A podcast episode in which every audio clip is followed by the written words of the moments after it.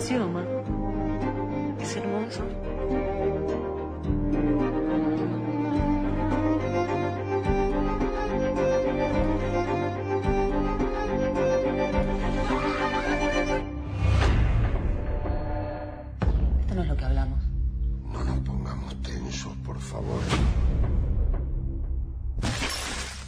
Salve, salve, Central Cine Brasil no ar, edição de número 90 do nosso podcast para bater um papo sobre cinema nacional. A gente abriu com um trecho do trailer de Uma Espécie de Família, filme de Diego Lerman, que vai ser o primeiro assunto do nosso podcast de hoje. Na sequência, a gente vai falar também do documentário O Silêncio da Noite, que tem sido testemunha das minhas amarguras. Filme, ambos os filmes em cartaz nos cinemas nessa semana de 22 de março. Este segundo filme dirigido por Petrônio Lorena. E também vamos falar mais para a parte final do programa do festival É Tudo Verdade, programação divulgada nessa semana de mais uma edição do grande encontro de documentários aqui do Brasil. Começamos com uma espécie de família, porque temos aqui nos estúdios da Central 3 a companhia da atriz Paula Cohen, filme que levou o prêmio de melhor roteiro em San Sebastian,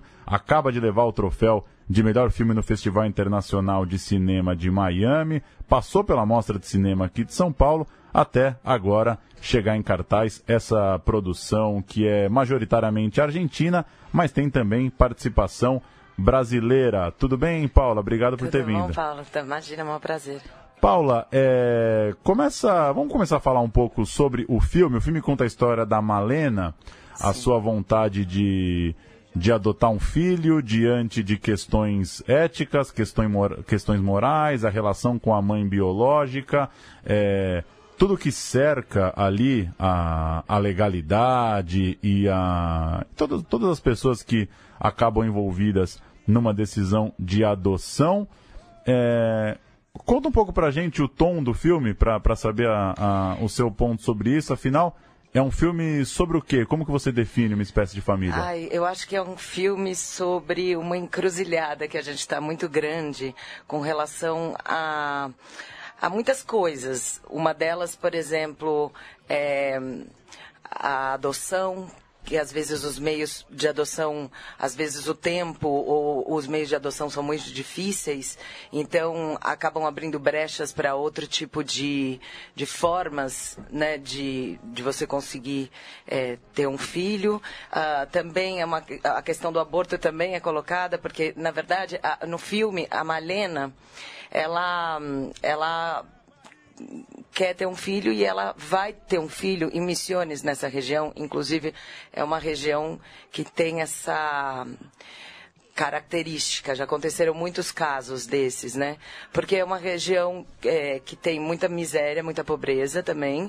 E, e as mulheres engravidam e, e geralmente engravidam só, assim, os, os caras se isentam dessa responsabilidade e as mulheres ficam com filhos e muitos filhos e enfim e há, e há alguns anos já se escutam histórias dessas por essa região então é, também a impossibilidade de uma mulher abortar faz com que ela tenha que é, dar conta de um, de dois, de três, de quatro filhos sem uma estrutura, né? Com uma, com uma, com uma estrutura de muita miséria e, e sozinha. Então é um pouco uma grande sinuca de bico o filme, que nesse sentido é muito poderoso, assim, porque a gente vê como que as leis tão, são configuradas e às vezes a inviabilidade da coisa, do humano acontecer, e vai acabando sendo por linhas tortas, né?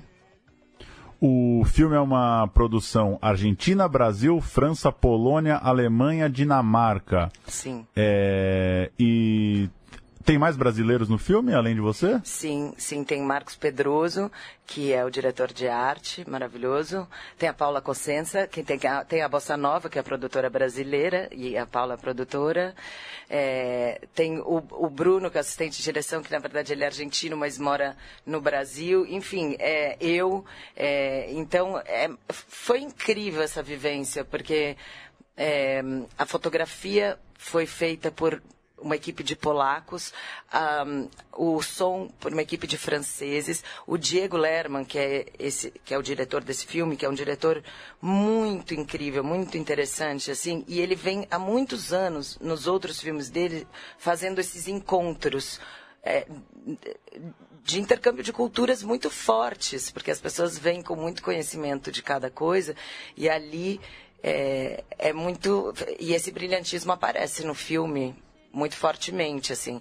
Então foi todo mundo parar ali em Misiones, nesse, nesse, nessa região que é no norte da, da, da, da Argentina. A gente filmou também um pouco em Catamarca, mas é, é, ela tem essa coisa meio road movie, né? E, e então todo mundo ficou ali vivenciando junto. Essa troca é muito fundamental. A coisa das coproduções é uma coisa muito valorosa para o cinema.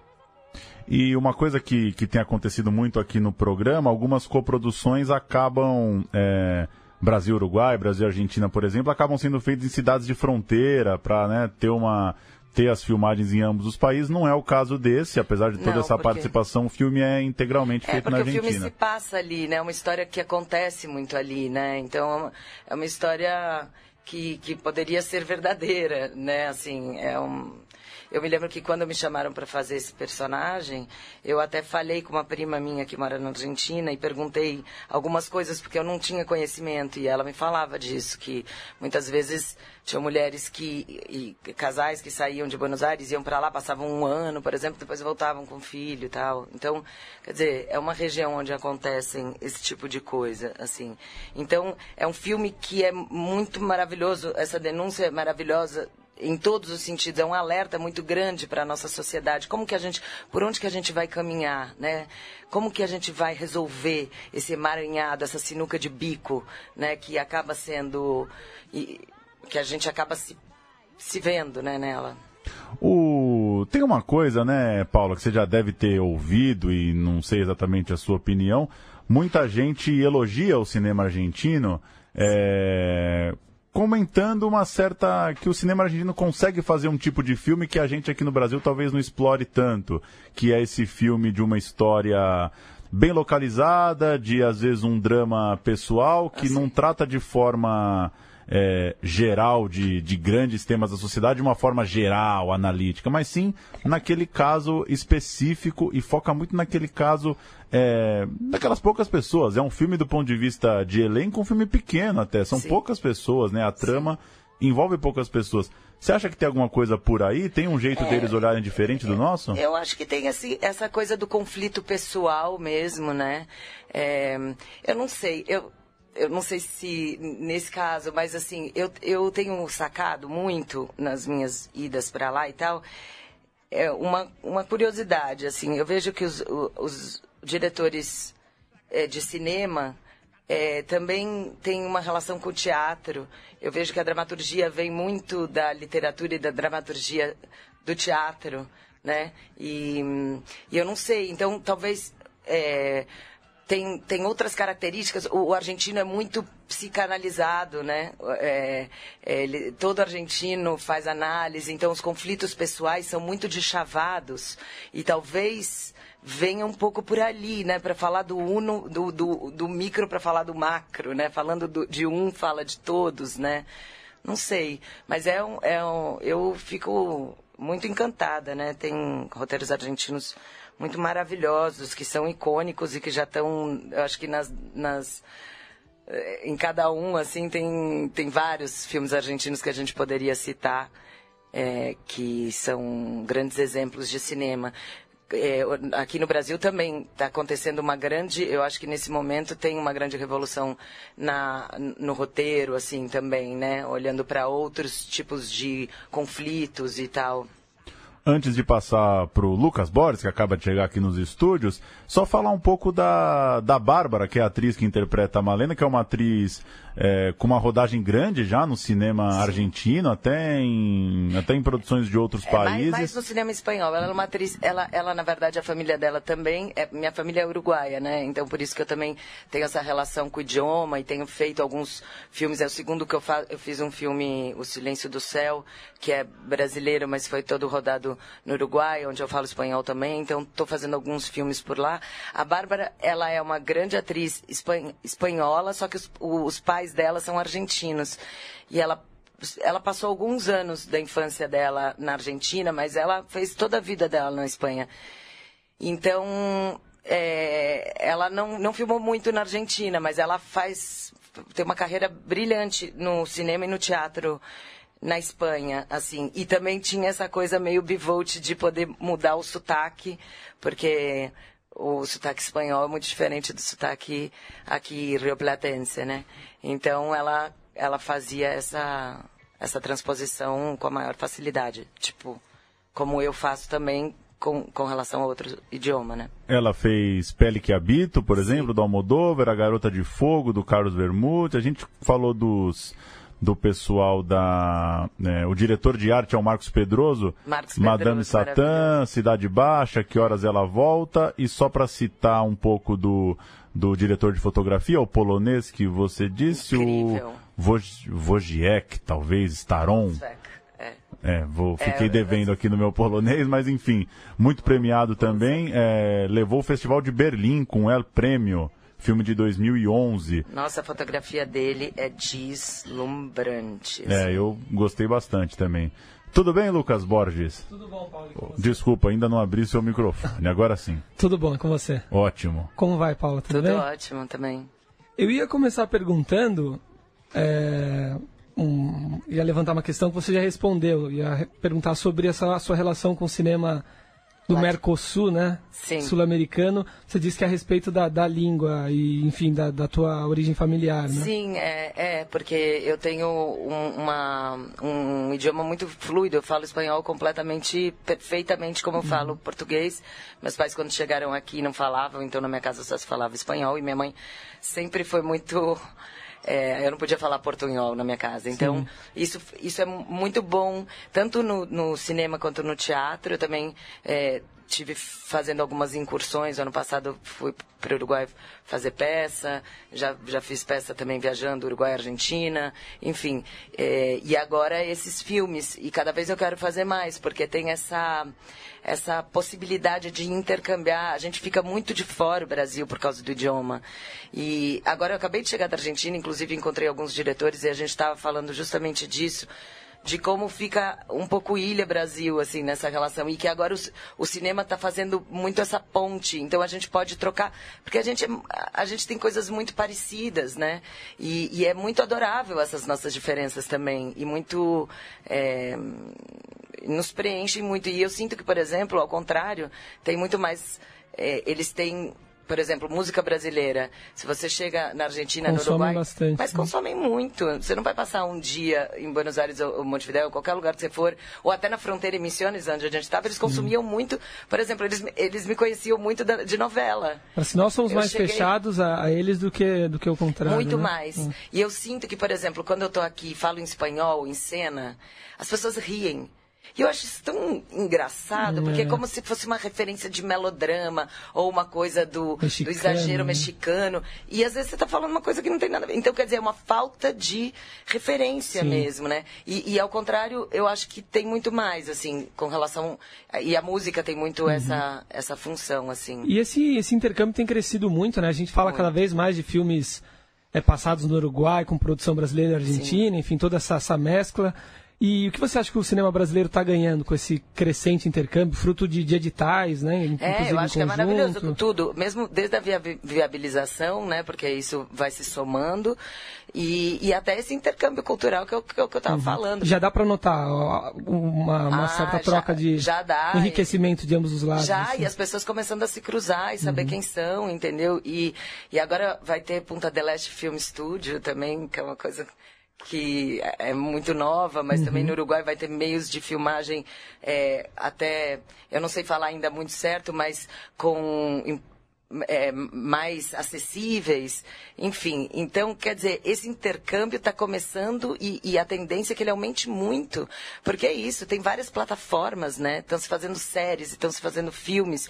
É, é, eu acho que é o momento que a gente vai intercambiar mesmo, assim, nesse no audiovisual. Que ótimo. Você falou que até lá o pessoal te conhecia muito pelas novelas. É. Você fez I Love Paraisópolis, né? É, é Recentemente. foi muito engraçado, porque eu cheguei ali e, e, e, e, as pessoas muito queriam vir falar comigo. E eu nunca pensei que isso ia acontecer, porque eu estava na Argentina.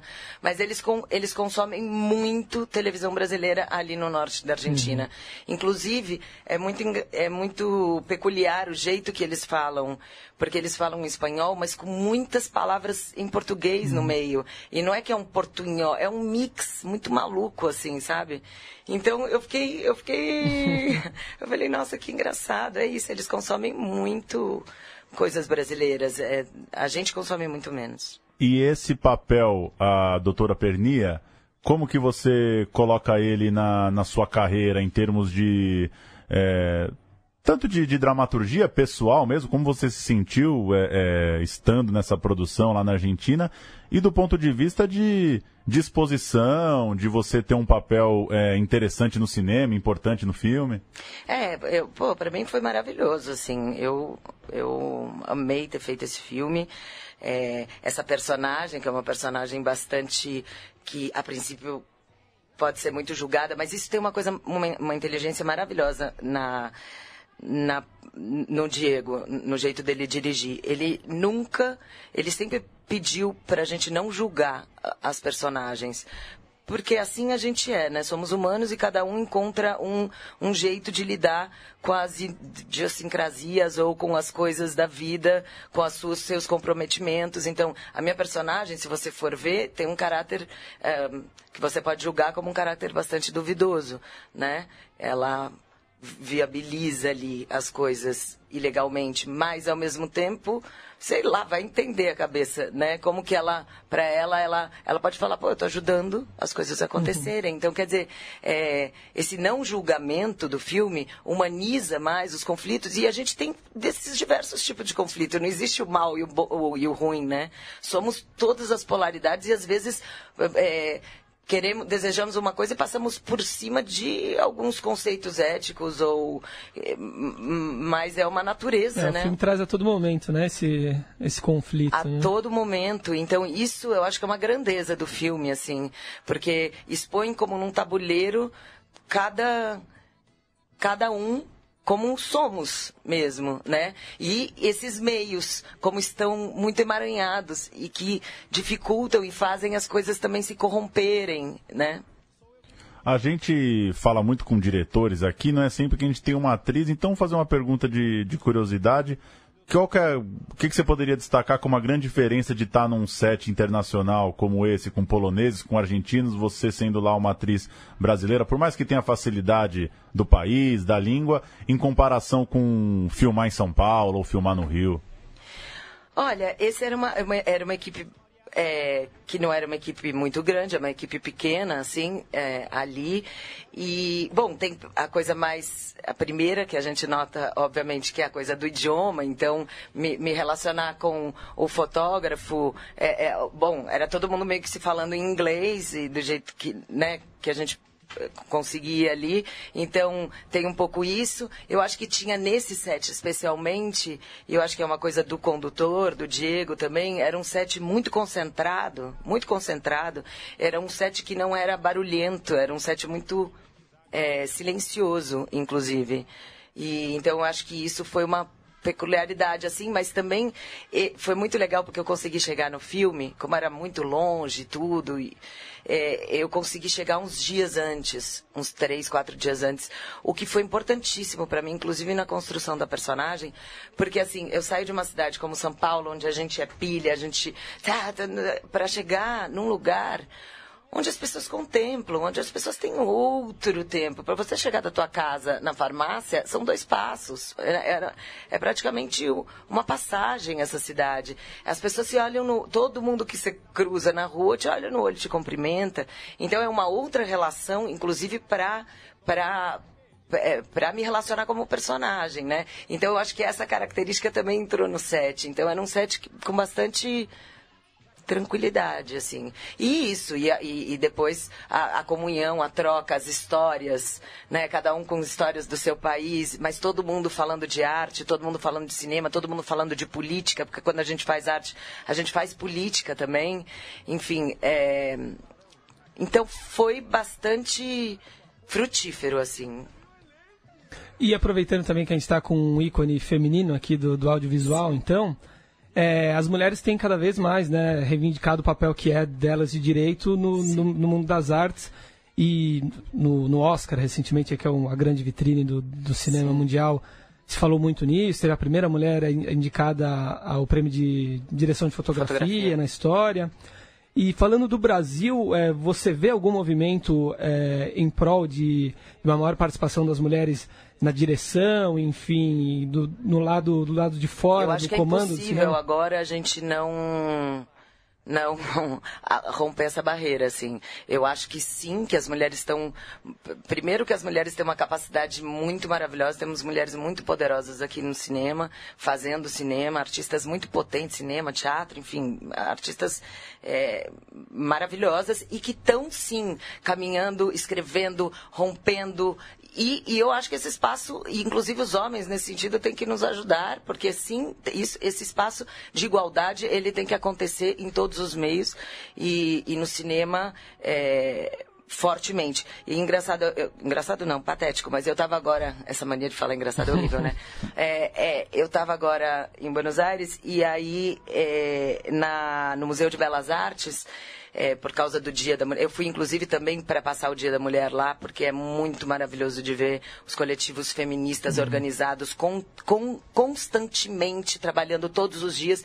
Então, saíam na rua, eram, um, eram 500 mil pessoas na rua, e você ia vendo, e as reivindicações que são gritadas lá e sendo trabalhadas todos os dias, enfim muito maravilhoso. E, um, e aí no Museu de Belas Artes eles fizeram uma coisa que eu achei de arrepiar. Eu não consegui nem ir, porque não deu tempo, porque já tinha acabado, mas minha prima me contou e eu fiquei assim, arrepiada. O museu, às seis horas da tarde, ele apagava, ele deixava só a, a, com foco nas obras femininas uhum. e que são apenas 5% do museu. E não só lá. Eu, eu já tive em outras palestras ouvindo curadoras internacionais falando, e uma curadora do País Vasco falava que no Reino, no Reina Sofia a mesma coisa, se bobear no MASP é a mesma coisa. Ou seja, a gente tem que olhar todos nós, mulheres e homens, para esse disparate e, e mudar esse panorama, porque já passou da hora, né? Mas a gente está indo, nós mulheres estamos assumindo essa posição e a gente está indo com tudo é, só pegar o nosso lugar que é de, de, de, direito, né? Uhum. Uma última da minha parte, o que, que você filmou recentemente, o que, que você está filmando e como que faz para transitar aí entre cinema e novela, sendo que são rotinas completamente diferentes, convites que eu imagino que se atravessam, a dedicação para uma novela é, é, muito longa e, enfim, o filme tem um encaixe de agenda que tem que encaixar para todos os atores. Fala um pouco desse, é, dessas escolhas aí. Está sempre nessa reza do, do santo da agenda te, te ajudar para as coisas que você para você conseguir fazer esse Tetrix maluco. Mas não, tudo vai se encaixando. Tem coisas que você não consegue fazer, mas tem coisas que você, enfim, eu agora eu filmei dois longas maravilhosos que eu é, um chama Serial Kelly do René Guerra e que vem aí, que é um filme poderosíssimo também, bastante feminista. E um outro filme, o novo do Gabriel Mascaro. Uhum. É, e... O que dá para falar sobre esse novo do, do não? Não, por enquanto não posso falar é. nada. Mas deixa, vamos... vamos... Boi Neon foi, foi maravilhoso, né? sensacional. Né? Maravilhoso. Mas, enfim, vem, vem filmaços por aí. E... Hum, que mais? Bom, é isso. Eu estou fazendo agora, estou fazendo minha peça que chama Carne de Mulher, que também é um manifesto feminista. Um monólogo? É um monólogo maravilhoso, assim, que é em cima de um texto do Dario Foi, da Franca Rame. E, e, que, e que é isso. Agora eu estou indo para Campo Grande.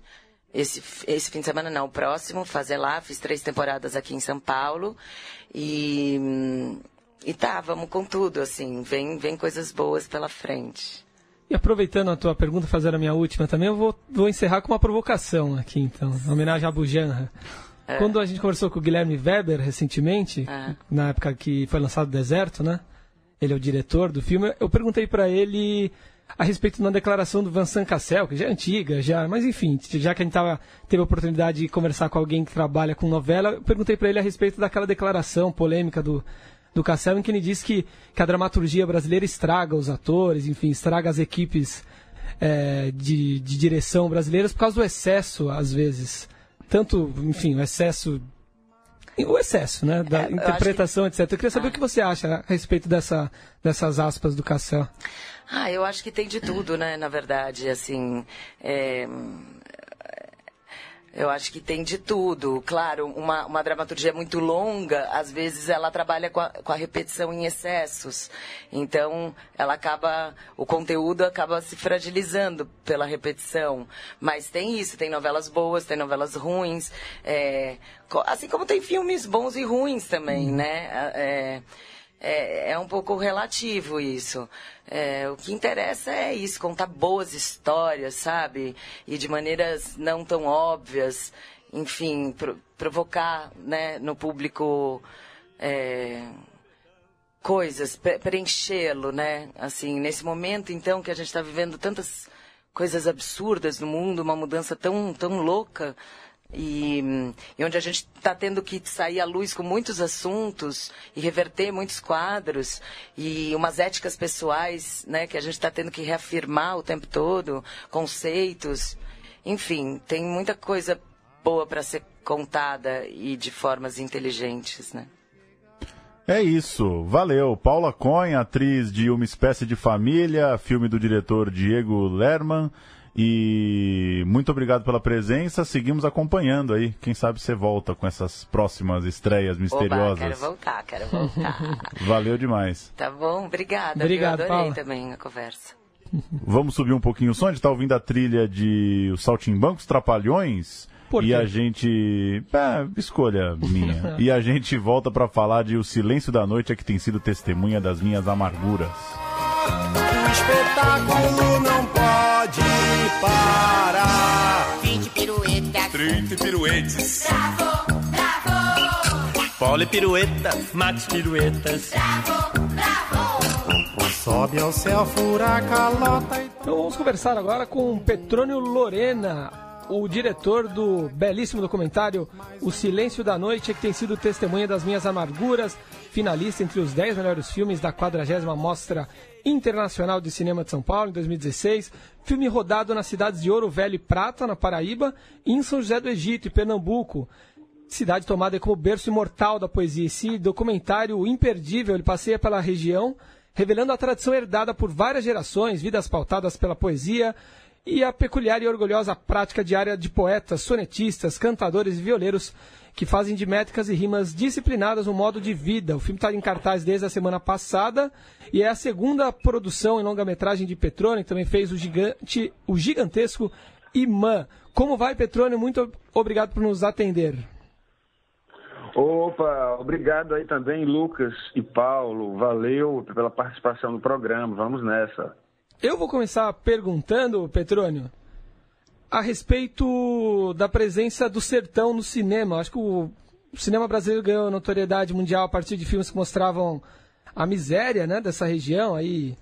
Deus e o Diabo, Sim. Vidas Secas, né? E recentemente, belíssimos filmes que retratam também essa, essa pobreza do sertão foram feitos, né? Dá para citar aí Abril Despedaçado, Cinemas Aspirinas e Urbus, enfim, inúmeros filmes. Você mostra o sertão de uma forma muito bonita, né? Tanto pela arte que é feita ali no, no sertão do Pajeú, né? Como pela fotografia, né? Cenários muito belos. O seu filme, além de outras muitas qualidades, ele tem essa virtude também de, de mostrar para o público, mostrar para o Brasil e para o mundo um sertão diferente? Então, na verdade, existem muitos sertões. É porque vendeu-se muito. Eu acho que essa coisa da miséria e da pobreza trouxe muito dinheiro para livros, para filmes. É, desde que na época do, do modernismo, né, aquelas pinturas do Portinari retratando a fome, a miséria e a sede. Realmente, o sertão foi uma região em que se lucrou muito eh, com a política através da miséria, mas existem muitos sertões. Assim como existem muitas São Paulos, né? muitas eh, São Paulos urbanas. Então, existe sertão riquíssimo, existe o, o, tanto o sertão dos coronéis, que tem muitíssimo dinheiro, como existe o sertão riquíssimo de arte. E é, entre tantas possibilidades de arte que poderia pegar, assim como por exemplo aqui na perto do Recife, na região da é, da zona da mata tem muito barro, a cultura do barro é incrível em termos de riqueza e a cultura da poesia é incrível em termos de riqueza no sertão. E misteriosamente essa fronteira Pernambuco-Paraíba a quantidade de estilos para poesia de improviso é tão grande que não há no Brasil uma região que desenvolveu tantas é, variedades de poesia de improviso. Porque a poesia de improviso existe em todo lugar. A canção vem disso, né? O improviso e o estribilho, o improviso e o estribilho. Assim como a, a música popular, sempre, o, o, coco, o samba, tudo era uma, um estrofe, loa, de improviso e um estribilho até que depois foi virando canção. E a poesia é a mesma coisa, só que lá nessa fronteira Pernambuco-Paraíba tem uma quantidade de estilos, é, de martelo agalopado, vários tipos de decassílaba, verso de pé quebrado, que é quando a, a última rima não rima, é uma é, o pessoal chama de é, verso branco.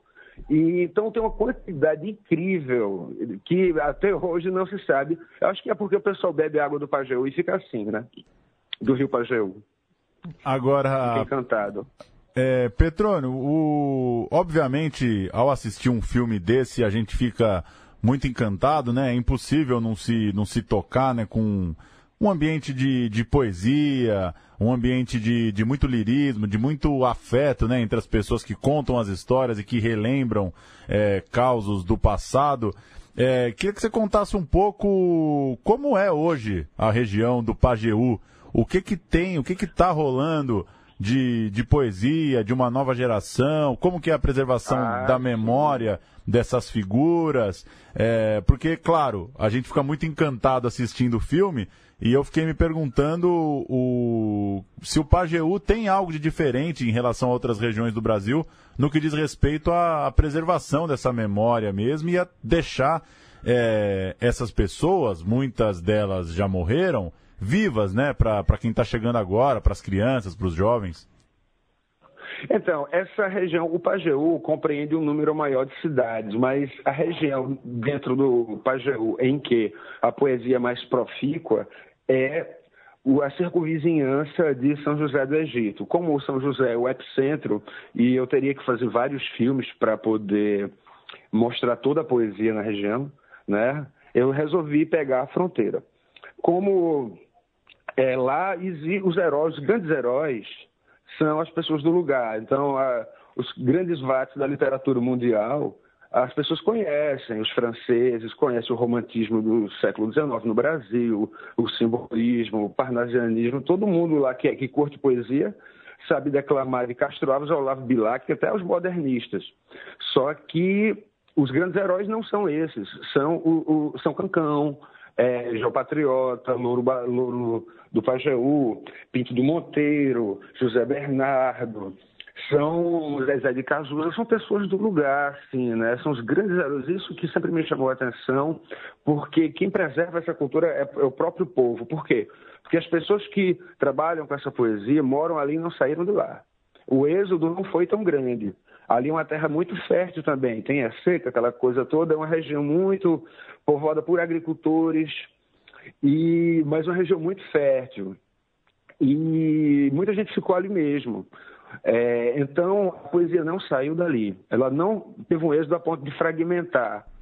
É, é, então, o grande heroísmo é das próprias famílias que preservam essa cultura, da, tanto de uma esgrima intelectual, que funciona como uma brincadeira entre as pessoas para saber quem tira onda com o outro, quanto como uma coisa lírica, de lembrar dos amores do passado, das saudades e tudo mais, e declamar isso. Aí tem gente que chora, tem gente que ri, aplaude e tal.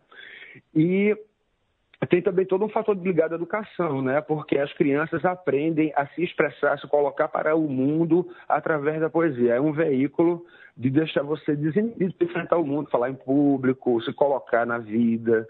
A poesia serve muito para isso, porque desde crianças, são crianças de seis anos ou menos, que já declamam. Algumas que são dirigidas pelos pais nessa declamação. Outras que vão criando uma identidade própria chega na adolescência e se tornam realmente poetas, né?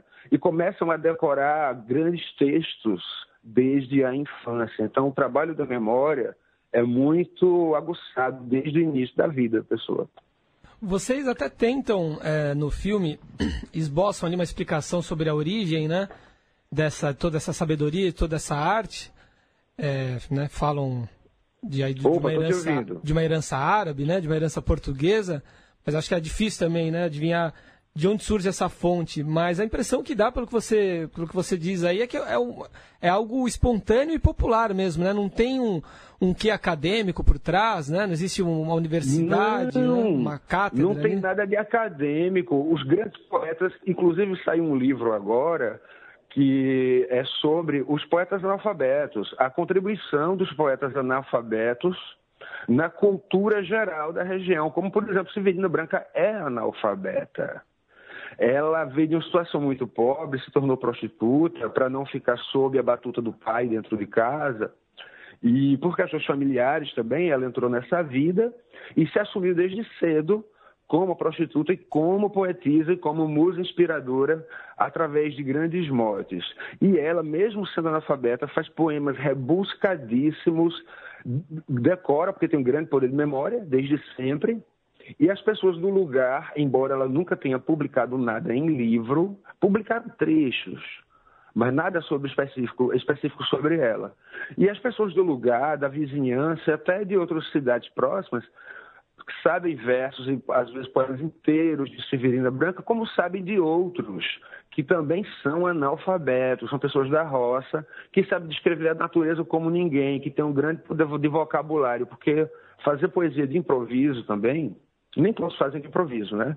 Mas aqueles que fazem de improviso, sobretudo, é porque tem um grande vocabulário. Tem muita gente que é analfabeta, mas que tem um vocabulário maior do que muita gente que lê, porque está o tempo todo trabalhando a rima. E para você rimar, você tem que conhecer as palavras. Então, é uma cultura que, se for criar uma explicação, eu já procurei nas literaturas especializadas, a nossa colonização que chegou no sertão da Paraíba e depois chegou em Pernambuco, veio pela Serra da Borborema, que é a Paraíba, mas, como era muito fria, se alojou em Pernambuco, na divisa, um terreno melhor para plantar, e foram se misturando por ali. Vamos supor que 12 famílias que se misturam há algum tempo, é, que não, é, não permanece mais esse purismo, né? Essa coisa mudou. Mas durante muito tempo, era no começo da colonização, eram algumas famílias que se misturavam. Então, a, é, a poesia ia ficando na casa de todos eles, sabe? Todos, às vezes, morre alguém. Aí você chega na casa dessa pessoa, é amigo, e escreve um soneto, entrega para consolar essa pessoa. Alguém faz aniversário, recebe de um amigo um soneto tal. Você está na escola, tem um professor chato, aí todos os alunos fazem o mesmo poema, cada um escreve um verso, tirando onda com o professor. Então, é um costume é, que está dentro da escola também, dentro de casa, né? Está na rua, está na resposta rápida. Às vezes alguém quer brincar com você pejorativamente, você já dá uma grande resposta rápida, que é, é muito cultural isso né? uma, uma provocação, você dá uma resposta que o cara não consegue mais dizer nada. Então, é, você às vezes pode até subestimar, porque ele é analfabeto ou não. Mas, ou pouco letrado, quero dizer. Mas, não, não, como diz aqui, não bula com ele, porque a resposta você não segura. Né? Falando assim, pode parecer que existe um número tão grande assim. Existia um número muito grande de analfabetos que fazem poesia. Hoje, a sociedade avançou um pouco, esse número diminuiu, né, do analfabetismo. Mas tem muita gente pouco letrada que tem uma prática de uma verve e consegue contar mentalmente, porque quando você faz o poema, né, você está contando as sílabas tônicas também, de improviso, eu me refiro. Você está contando as sílabas tônicas que você está colocando ali. Então, ao mesmo tempo que você conta isso, que você está preocupado em dar rima e dar sentido ao verso, é, você faz o verso, criando tudo na hora. Então, essa imagem de pobreza que criaram para o sertão, ela tende a estigmatizar como se fosse tudo igual, mas não, existem muitos sertões diferentes. E, Petrônio, é, há uns 4, 5 anos atrás eu, fi, eu fiz uma entrevista com o Lirinha e foi a primeira vez que eu, que eu tive contato assim com Cancão, com Lorival. É, e eu fiquei com uma impressão, eu sempre, sempre que eu retomo esses nomes, eu fico com uma impressão que esses caras não, não têm a obra tão conhecida como poderia, né? É, tem algum, algumas pessoas aí da música, da poesia, como o próprio Lira que eu citei, é, vira e mexe, né, tratam o texto, a memória que eles têm deles, mas eu queria saber a sua impressão, de forma geral, é, sei lá, se uh, alguma vez que você já tenha vindo a São Paulo, ou já tenha ido ao Rio, ou já tenha amigos desses lugares, a sua impressão sobre o quão conhecida é essa turma é, dessa região. É, é bastante? Você acha que poderia ser muito mais? A que ponto que está isso hoje? É, claro que poderia ser muito mais. Agora, dentro da cultura popular, de mídia, de massa, você tem alguns caras que foram cantados e decantados, né? Por exemplo, aquela teve uma minissérie do ano de 82 na Globo que o tema era uma música era um poema de Otacílio Batista que era Lampião e Maria Bonita série com o Tarcísio Batista, que é irmão de Lorival Batista, o louro do Pajeú, que é poeta também. Eram três irmãos poetas, Dimas também, que foi poeta.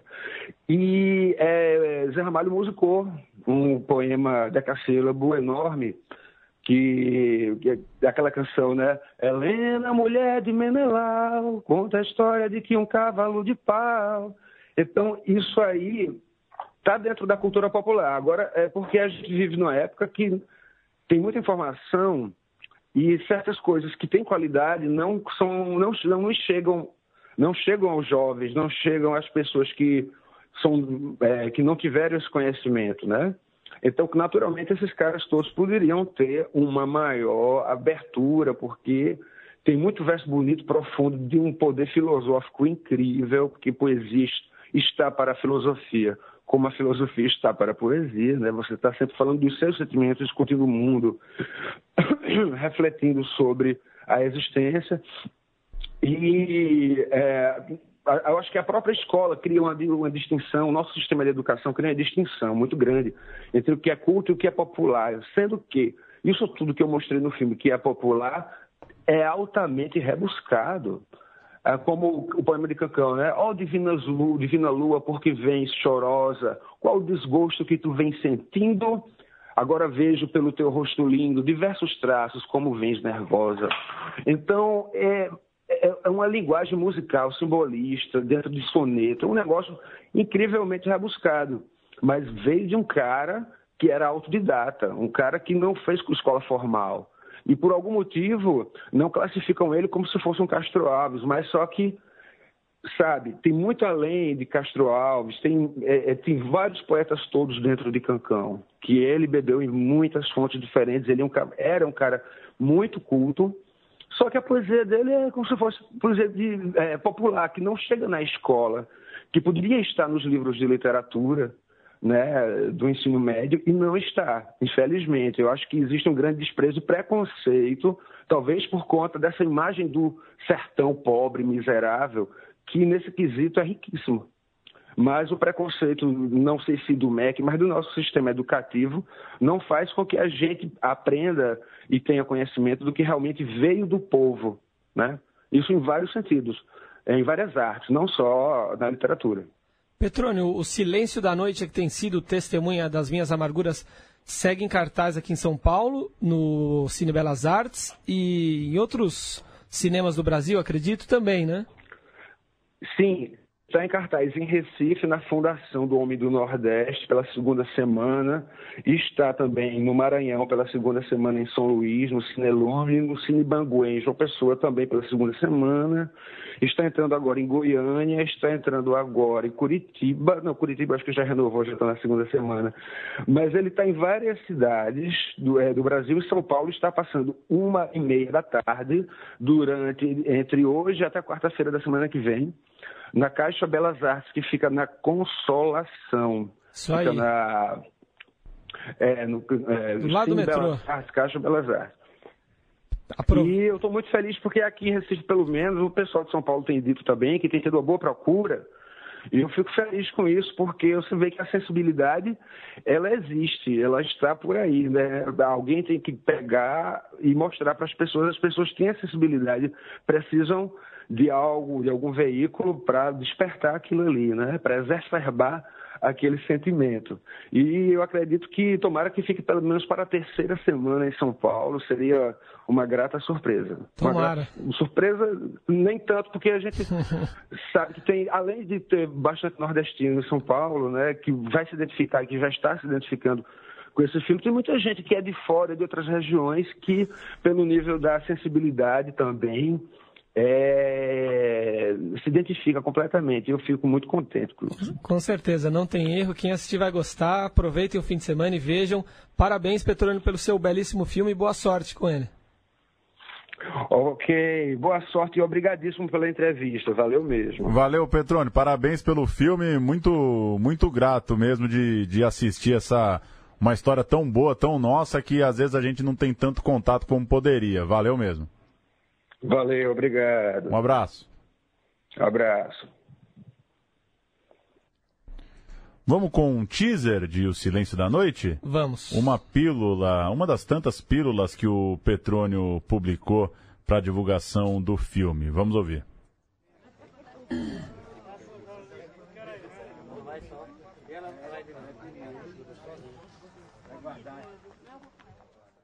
Que ela era muito, parecia apegada com o animal, ela queria bem aos bichos brutos, né? Aí ela criava um cavalo de estimação, o nome dele era Mergulhão. Aí ela vendeu e comprou outro, né? Ela teve um problema que ela se desgostou do, do animal, né? Aí vendeu e comprou outro. Aí ela disse assim, hum, fazendo a comparação como que fosse o cavalo, né? Aí ela disse, contando a história dele, sou um triste mergulhão do meu dono separado. Desejava que meu nome hoje tivesse mudado, a vista não voltar mais para meu serrote pintado. Tem saudade da latada da parede do jardim, que era o canto que o cavalo vivia, né? E do pé de sabonete estragado do cupim, que mais nem sombra não faz, está igualmente a mim. Na festa em Pejuaçu eu botei tudo que tinha, para dar prazer a meu dono, mas a sorte foi mesquinha. Lá o desgosto foi dela, hoje as saudades são minhas. Porque ele não ganhou né, na carreira. Aí ela falou assim, minha dona me vendeu, mas a ela eu dou razão. Se eu nunca fui bom cavalo para encostar no morão, mas ainda sinto a dor da separação. Já tem outro em meu lugar, zelado como eu vivia, pastando aonde eu pastava, comendo aonde eu comia, brincando aonde eu brincava, fazendo o que eu não fazia. É bem feito, né? Ela, assim, a comparação como que fosse ele, né? Se reclamando da vida, né?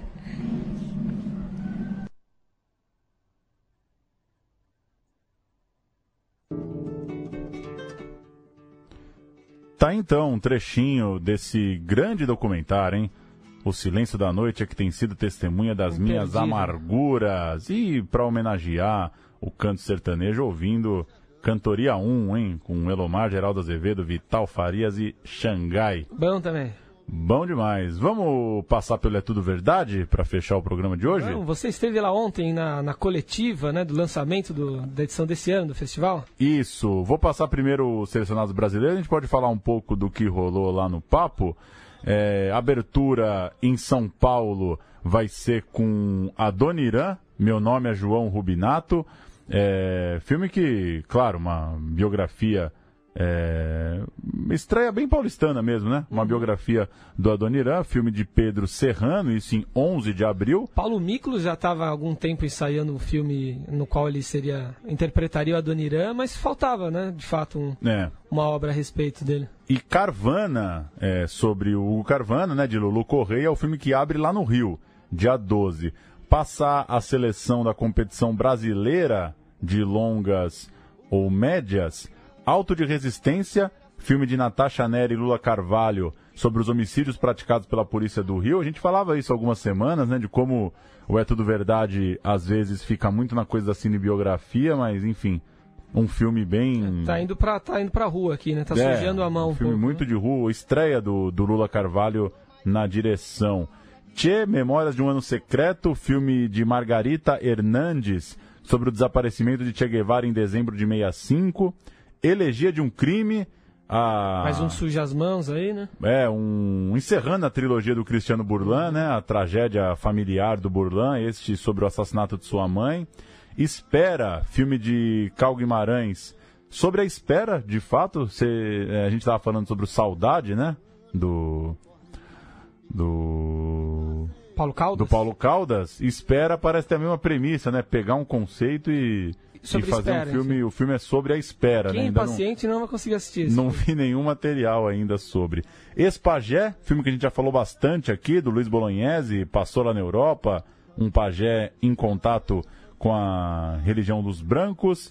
Missão 115, filme de Silvio Darim sobre a operação do Doicode num show no Rio Centro em 1 de maio de 81. Quando explode a bomba, deve Isso. sido, né?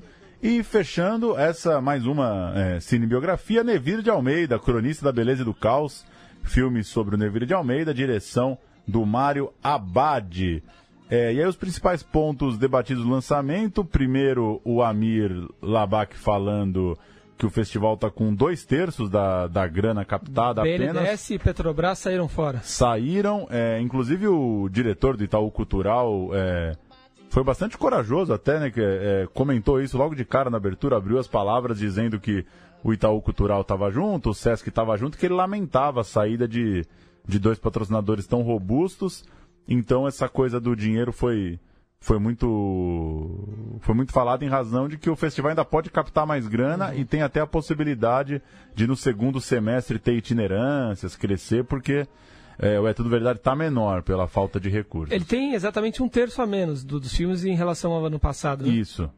É, então, admitiram que o festival está menor e que, enfim, pode ainda ter formas de crescer. Foram 1.600 inscritos, é, segundo o Amir, 120 longas e médias brasileiros, 13 vão ser exibidos, né? Além da mostra competitiva que eu citei, tem outras, tem outras mostras, tem, por exemplo, o Processo, né? O, o, o filme da Tava Maria Augusta Ramos estava em Berlim, tá- vai ser exibido numa sessão especial um filme também sobre os cinemas do centro de São Paulo, vai ter uma exibição especial, a gente vai falando à medida que o festival se aproximar. É, e aí uma, uma pergunta interessante de um jornalista na plateia, ele fez um levantamento e encontrou que nos últimos 10 anos, um quarto dos filmes selecionados são de retratos. Isso que a gente vem falando, né? É tudo verdade, com muitos filmes sobre artistas, atores, músicos. E, e o Amir classificou isso como proporcional. Ele falou que acha que é função mesmo do, do É Tudo Verdade, né? Que acha que um quarto esses retratos, como é o Adoniran, como é o Nevir de Almeida, como é o Carvana, para ele é uma, uma proporção natural, ele não, não acha não acha muito, acha que a seleção está conseguindo dar conta e dizendo que o cinema brasileiro está vivendo uma fase de retratar é, grandes ícones aí da sua música, da, da dramaturgia. Enfim, eu pessoalmente às vezes acho que é demais também. É, O por exemplo, não... no, no programa passado, reclamou da, da ausência de escolas em luta, né? Mas, Isso. bom, tem auto de resistência aí, tem o Elegia de um Crime, tem documentários que tocam O Missão 115. também, né? Que É. trazem essa, essa urgência do social, né? Do, do país à tona também. É, eu acho que tem esse tom de um pouco oficial demais, né? Tudo verdade. É, por exemplo, abertura, Adoniran e Carvana, né? Hum, sim. Essa coisa do, do, do figurão, né? Sim, sim. Vamos abrir com o Doc, né? Sem O- polêmicas. O, retrato clássico, né? Eu preferi, eu acho que podia ter um filme é, é, de outro tipo, mas enfim, a seleção tá aí. E só comentar, assisti um filme muito, muito bom, uma surpresa na, na, na coletiva de lançamento. É sempre exibido um filme, é, passaram um filme da competição latino-americana, Amarra Seu Arado a uma Estrela, filme da Carmen Guarini sobre o grande cineasta Fernando Pirri. Não é exatamente um filme sobre o Pirri, mas o Pirri voltou à Argentina para fazer um filme sobre 30 anos da morte do Che Guevara. Um filme que ele ia ouvir pessoas sobre a memória do Che e falar sobre utopia, sobre o momento político, esse tipo de coisa. E a Carmen foi filmando o Fernando Pirri, foi filmando esse processo. é, isso nos anos. é, é, isso já há algum tempo. Ele morreu no ano passado, o Fernando Pirri tem uma última entrevista com ele, bem recente, já bem velhinho, praticamente sem sair de casa. É, enfim, filme muito interessante, um belo exercício de cinema, assim, de making off do fazer o documentário e também por se tratar de, um- de uma personalidade tão potente quanto o Fernando Pirri, né? Um cara exilado em tempos de ditadura, fundador da Escola de Cinema de Cuba, é da turma de, de Eduardo Galeano, é, de, de, enfim, de grandes escritores, grandes personalidades aí da esquerda latino-americana. Valeu a pena, hein? um filme bem interessante. Vai estar na programação do festival também. Tá lá. Temos um registro aí de uma estreia, das É, estreias? Muitos documentários, né? No- na semana passada a gente acabou não fazendo um programa, muito em parte também, né? Pelo, pelo trauma ali, né? Da, do assassinato da, da Marielle Franco. E não falamos do, da estreia de alguns documentários. O próprio Silêncio da Noite, que tem sido testemunha das minhas amarguras, estreou na semana passada, assim como Híbridos, os Espíritos do Brasil, de Priscila Telmon e Vincent Moon. O A Luta do Século, né? Que tá, tá bastante em voga, tem, tem sido bastante é, divulgado do Sérgio Machado e imagens do Estado Novo 1937-45 do grande Eduardo Escorel. E estreia nesse dia 22 Soldados do Araguaia do Belisário Franca, que estava na mostra de São Paulo no ano passado. O Murilo viu e falou que vale muito a pena. Então mais um bom documentário aí para ser assistido. Vai encarar o filme do Escorel de quatro horas? São quatro, né? São. Tá no cinema? Eu ouvi um. Eu, eu podia ter pesquisado antes do programa, vou ficar devendo. Eu ouvi um rastro de conversa de que tem intervalo. Pode ser, né? É, faz Às sentido, vezes né? tem, né? Sim. Eu ouvi um, um- ah, alguém falando assim no, no dia lá da É Tudo Verdade que foi três horas assistir, tem, né? saiu meia-noite do cinema, porque isso, a sessão acho que é sete e meia, né? Sim. Se tiver uma paradinha mesmo, vai dar meia-noite, No né? É Moreira uma- Salles. É. Enfim, vamos ver. Deve ser uma baita aula de história. É isso. Programa 90, hein? Seguimos aí. Vamos ver se a gente traz algum desses filmes pro próximo programa. É isso aí. Valeu! Um abraço. e de mim despedaçar em tanto verso, então de orações a sala se faz e lá fora se esquece a paz. Uma bomba explode.